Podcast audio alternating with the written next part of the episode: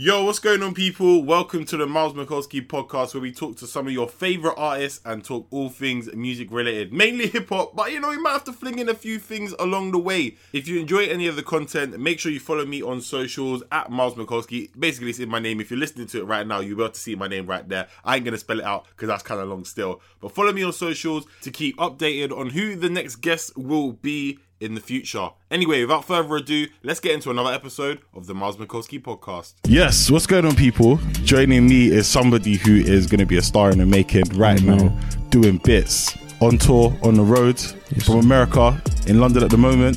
Introduce yourself to the people. What's going on, everybody? I'm Arin Ray. Hey. You know, it's mad. Let's start by why you're here in the first place. Yeah. So obviously you're on tour with Ari Lennox at the moment. Yeah. You've done 2 of the 3 nights in London, and the vibes were mad. I was there on Tuesday, and you were going in. Thank you. You were just, I thought at one point you took off your top and you was moving mad. I was like, okay, he's really getting into the vibes. For sure. Hey, you should have been there last night. That was the one. That was crazy. I really put on a show yesterday. And I knew the room. I understood what was going on. It was like, I had like a second chance. It was cool. Don't get me wrong. First night was great. It was cool, but last night I was excited after that. I was like, it was dope. So there's one more show, right? Yeah, one more. So tomorrow, what's the plan for that? If you're leveling up every single time. Yeah, I'm trying to do better tomorrow. Tomorrow, I don't know.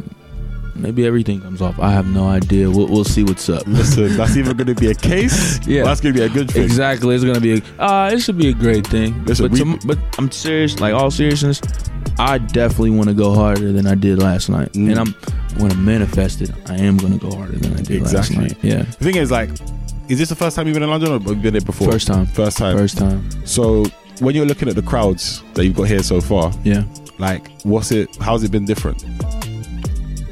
And it's the crowds from Tuesday and then yesterday were definitely a little different. Tuesday were a little bit more lax. Yeah. You know what I mean? Seemed like they were like, you know, we like this guy, but Ari, I can't wait. Yeah. It seemed like last night, a lot more people kind of knew my music. And, you know, and the energy was up.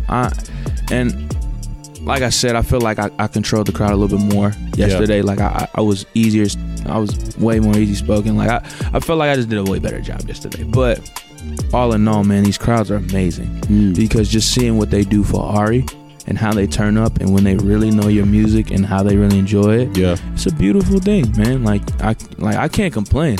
If I got one person in there nodding their head, I've done my job. Like, I've done my job. Like, somebody's gotta like it, and just to see everybody like, you know, messing with it's cool. It's just a blessing, man. Just to be on stage, like, I mean, you don't make bad music anyway, so someone's gonna be popping the head. If you are, you walk in.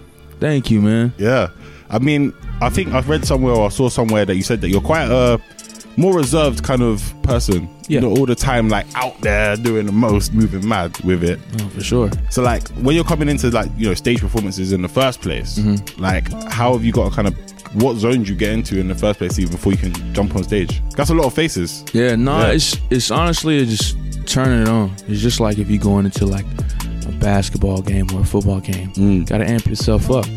And Kobe's not gonna not be Kobe, you know? So that's true. I have to be that killer. Like, when Kobe going to the game, he's Black Mamba. This is my version of the Black Mamba. So, and that's what it is, you know. I just turn it on, turn it off. I ain't about to be out here just winding and all that all day. I hate you still.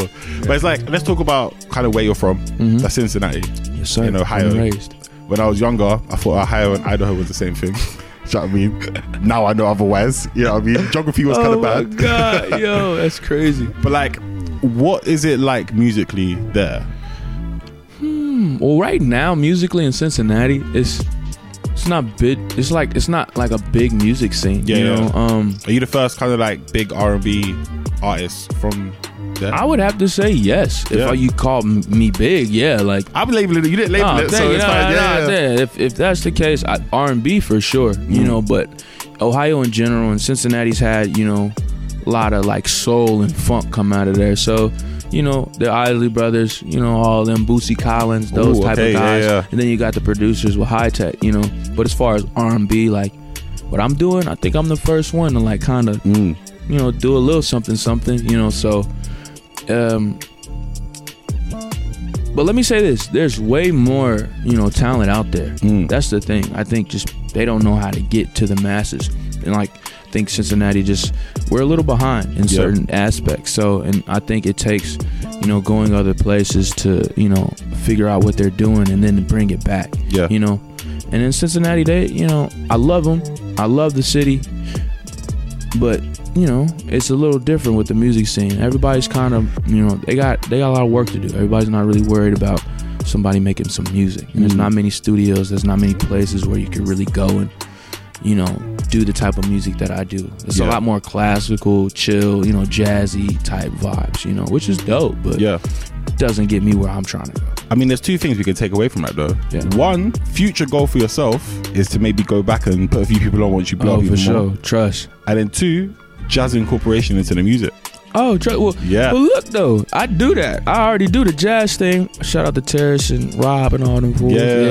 But obviously, Terrence works with Spino. Man, but honestly, the artists out there, like, it's really the musicians to me that, you know, that don't get a lot of love and don't get the, you know, the notoriety, because that's why they always dip, you know. But I'm definitely gonna be that bridge for sure. That's literally like one of my main goals, is just I gotta get to a point where my voice matters. You know what I'm saying? And I know I got a little bit of leverage now, but I feel like if I beef it up and then I can bring somebody out, and like it's gonna make more of a, you know, significant, you know, thing for that. I mean, the come up for you has definitely been very interesting. Like the catalog that you've got with a lot of people that you've worked with already is up there. Do you know what I mean? A lot of people in the position that you're in now would be envious looking at some of the features that you've got. Yeah, it's crazy. Yeah, and I mean, if you think about it, right? I think I saw on YouTube season 2 X Factor.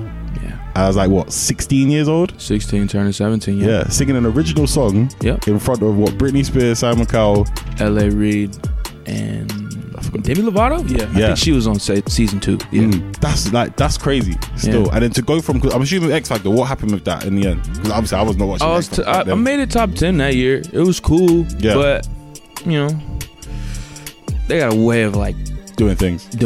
Yeah. So it's a little different. But, I mean, that experience would have been better than anything for a lot of people. Do you know what I mean? Sure. Yeah. What did you learn? Because obviously that's a young age, right? I just learned a lot about, you know, more the business aspect, more reality TV, and actual music industry. It's totally different. You know what I'm saying? Most of the people aren't really like that in the real world. You know what I mean? Like the way, I mean, I guess you develop an artist, or the way you work with an artist, is totally different from in there, because what they're doing is kind of making you what they see you as. They're sculpting you to make something out. And it's like what you see yourself as may not be portrayed on TV, you know, or whatever. So, you know, that's the harder part. But what I learned is really just, you know, the experience, the business, and just really just getting to LA and knowing how to move. And, you know, everything's not gonna go your way, but you just gotta figure out, you know, how to make it your own and make it work for yourself. And then, you know, that was my way of getting to California. I had never been to California before X Factor, ever.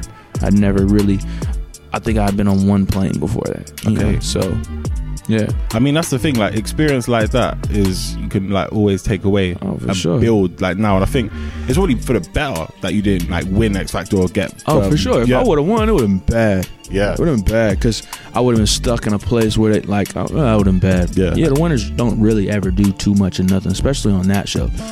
But Idol, they do pretty well. That's appropriate right there still. Yeah. Don't act like they're about Idol. Yep. Exactly. If you, but the track record shows. But you see with Fifth Harmony and One Direction and all them fools, like, they came up and they didn't win. It was like 3rd place, 4th place. And they're eating. You know what I'm saying? Even and when they split up, they're still doing well. Exactly. Yeah. And they're all doing well. So that's the good thing. It's like they do find stars. It's just how, you know, what their journey ends up like after. It's what you do afterwards, man. And, you know, I wasn't really getting calls after that X Factor. I didn't get anything. Nobody called me. Nobody cared. Yeah. You know what I mean? So that was like, okay, I'm going to figure out how to do my thing. And then we're going to get this. Right? Obviously, that's still a very young age. Do you know what I mean? So, like, at what point after that was it still, all right, cool, I've done that experience, I'm going to go off now and keep doing music? Or did you have, like, a break? No break. Okay. Because we had what? Phases was 2016. Yeah, Phases. Well, in that sense, I did take a break as an artist. Yeah. But I was really just writing. You know, I was just writing for people. I was just learning how to write songs. Okay. Figuring out different producers. Yeah. Finding out my sound and everything. You know, so that was the biggest thing for me, and just learning how the business worked, and learning how record companies work, and just dealing with different artists and seeing how they, you know, prepare for certain things. You know, I learned from a lot of people along the way. So. Yeah, that time really helped me. Yeah, because I mean, when we're looking at the catalog now, right? We've got two phases. We've got Phases 1, 2016, Phases 2 last week, or the week before. Yeah. Obviously, we got the debut project that came out as well, Platinum Fire. That was a good project. You know? Thank you. That was a good project. Thank you, man. Like the features that you had on there as well. So we had Ty Dolla Sign, Sir, YG, Childish Major. Ooh, I don't want to somebody else. Yeah, I don't want to whack up the Spotify it's real quick. Few, yeah. Babyface was on Deluxe. I'm gonna make sure. I have to double check as we're trying to work it out and go through it at the same time and whack it out. So like DRAM. Yeah, DRAM. Yeah, communication. Yeah. Like so, let's talk about that. Yeah, because debut projects are always a nerve-wracking thing.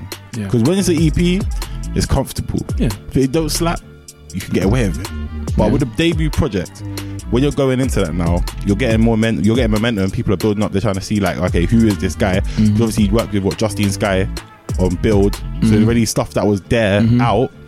What was the expectation for you for that? Well, for that, it was just with Platinum Fire, right? Or it's just really trying to get it out there. I really didn't have too many expectations because, you know, I just signed with Interscope, you know, maybe the year before, and I hadn't. You know, I just had no real, you know, big fan base. I didn't have a real fan base, so I really didn't know what was going to happen. And, you know, with just having all these songs, I knew that I had a good album, but it was like, are we going to market this right? Are we going to get it to the people? Are we going to, like, you know, things happen, you know? So it didn't do what I wanted it to do, but, you know, all in all, I feel like it will at the end of the day, because people are still going back and listening to that and Phases, you know, so it's a win-win either way. It's just more of a slow grind at this point, you know. Do you know what it is? It's like, you know, I think it's Kaleidoscope Dreams by Miguel. I think it's that album where that came out way before he blew up. Yeah, way before it jumped. Yeah. It came out way before I knew he was hot, because I seeing the cover, I was like, it's all right. It's all right. Yeah. But when I listen, I'm like, oh, this cat is really, really good. I'm like, he's dope. And he's just evolved so much, you know. Yeah. And I think he's one of those artists that, you know, he's not underrated. I just think people just don't show him enough, you know, love for what he's capable of. I mean, he's definitely got more commercial now. Yeah, so for sure. And now, right? Yeah. But, you know, he still killed it, you know. And I think all the debut, I think most of it, like, if you got a good album, like, it'll eventually crack, but I think at that point it just depends on the label. You know, it depends on, you know, the team, how you're moving it, because you could be as good as you want, but if you're not putting the right in front of the right people, it's over. It doesn't matter. I hear that. Like you said, like, people are going to keep going back to it. Even from the shows that you're doing at the moment in London, people are going to be like, okay, cool, I've never heard of him before, but let me go back and go through it. But like, when we're talking about the state of R&B, like right now, because let's not lie, 5 years ago, 6 years ago, no one's trying to listen to R&B, you know? Bro, nobody's doing R&B. Yeah, everybody wanted to be hard. Everybody wanted to be rappy, singy. Yeah. You know what I'm saying? Everybody wanted to be... They were scared to be on some lovey-dubby type, you know what I mean? Yeah. Now, everybody want to be sweet. People weren't that sensitive back then. No. They were. It was just hidden. It was like, okay, let Drake do this. You know what I mean? Like, nah. We need some real R&B. But I think everything comes full circle. It's gonna happen the same thing with rock too. Rock gonna come back. Watch. Are you trying to make rock? Maybe. I could. Yeah. I think, and I have before, but it depends on what type of rock. Because everybody can't do every type of rock. There's so many different, you know, ways to do that. Let me not lie to you. If you make a heavy metal song, I'm not listening to it. No, I don't listen to it. I wouldn't want you to listen to it unless it was bumping. Because if it jumps, don't be mad. Listen, I believe it if it jumps. Yeah, like, it. Hey, if it jumps, if I see like Nine Inch Nails or someone else, you're like, Aaron, you're tripping. No, I would rather somebody be like, yeah, bro, this is not what you're supposed to be doing. But no, it's all good. Like, you know, I'd make a country album before I make a rock album. Yeah, I mean, Don't Chase is like a country song, honestly. Be honest, Don't Chase it's got influences. It's got the influences, so it's like, you know, it's all It's all our music, bro, honestly. True. You know what I mean? Hey, I think you're reaching there. You know what I mean? Yeah, yeah. No, real. It's all, come on. Hey, look at your face, man. You don't really believe that. No, no, real. It's country. Where does that come from? Rhythm, rock and roll is literally, bruh. Yeah. It's black music, man. I did the research. Yeah, nah, come on. Like, yeah. It's real. Like, listen, we can't get to the encyclopedia of the change of music right now, but you know, like, I think when we're talking about the new wave now, let's talk about, say, what, 2015, 16, that kind of time now, We've got, you've come through now, Childish Major's come through, he dropped the album, I think this year or last year, whatever it was as well. That's Human Pro, big tune. Obviously, Ari Lennox as well, Sir. The list can keep going on. Yeah. Even if you want to bring Ty Dolla Sign in from, because he was like one of the earlier people that kind of rose through, and obviously he's gone more commercial. Still hard though, still making bangers. Yeah, like as an R&B artist now, what's the difference do you think between people now and maybe even like 20 years ago, or 20 years ago when it was popping last? Really, I think it's just honestly the difference between now and then is just the lingo and like, you know, certain sounds. I don't really think it's like too much different. Yeah, because, you know, people kind of use the same chords, if honestly, you know, you use the same formula. It's just the 808s and like the way they do the hi-hats and they drop effects and the drops, and like it's what you can do to make it different and make it yours. Yeah, because obviously like a Seat, it sounds like a 90s record, but I put a certain spin on it to where it seems a little bit new. You know what I mean? So that's really that, honestly. I don't, it's just the sound, it's the way you do it, the way you use it, and what you're saying. If you're saying like the new lingo on the old records, it makes sense now. It's like Change does that. Exactly. It has that old kind of sound with it. Like, yeah. Exactly. Yeah, let's talk about that real quick as well. So that's with Kehlani. Yep. And that's big. That's like, what, 4.7 or something million views on YouTube in 2-3 months. Yeah, that's my biggest thing, you know, to date. Yeah, and like having that song now. So you got a song that you can finish a night with when you do your shows. Yeah. So how does that feel? Feels really good, man. I love this record. It came along really organically. So it's, you know, I have my favorite songs. I have my things that I like, but Change is just definitely just, it was a moment for me. The way the record happened, you know, how Kehlani jumped on it, how everybody received it. It's just a moment, man, and I'm just forever grateful for something like that. Yeah, because you literally just called her up. I think you had two verses already written. Yeah, and the whole thing. And I just hit her. We and Chris literally hit her like, yo, what you doing? She's like, I'm around the corner with DaBaby. I'm coming through. I love this song. And it was done that night. That's mad. Yeah. It was remix with DaBaby coming soon. I mean, they're around the corner. I like DaBaby a lot, and he's a label mate, so shout out to DaBaby. There you go, baby. We'll get a tune sometime soon. Look at the management like, yo, baby. Oh, yeah, for sure. Hopefully it'll happen, man. He's on top right now. He's great, you know. But I don't want to do it just because he's lit. I want to do it and then make it a great song. Organic movements. Yeah, for sure. But shout out to DaBaby because he is killing the game right now. I love it. True. Now let's wrap this up. What's the plans for 2020? It's a new decade. Obviously, that's a bit cliche still. Don't like saying that all the time, but it's going to be a new era of music. What's the plan? How are you taking over R&B? Well, I mean, I just want to take over the music game in general. You know, R&B is something I just tried to do. I just, you know what I'm saying? Be careful, though. It's like an R&B, you know. It's your bread and butter right now. R&B is amazing. It's great, but putting myself in a box like that, I feel like it just... it lowers, you know, what I really can do. Because Platinum Fire is not all R&B. It's not. You know what I mean? Phases is all R&B, but I did on purpose. It's literally, I try things just to see how it's going to go, because the world is crazy and, they, you know, people like what they like. You know what I'm saying? So, I don't know. I mean, 2020 will be a lot of content, a lot of music. You'll really get to understand who I am as a person, you know, now being able to have people along with me and, you know, photograph me and do video. You'll really get to see my process. And I plan to drop another project maybe in the spring, and I'll drop an album maybe in the fall, do another tour, my headline tour, and I'll get on tour with somebody else early. Make sure you come back to London though. Oh, what? Yeah. I have to. This has been amazing. Like, literally 3 sold out shows. I can't complain. And then they've all received me very well, and they all tell me to come back, so I have no choice. I owe it to them. It's got to be done, man. Looking forward to it when you do come back as well. Please, you already know, we in there. Yeah, appreciate you chatting to me today as well. No, thank you, bro. Catch you in a bit, man. Bless, man.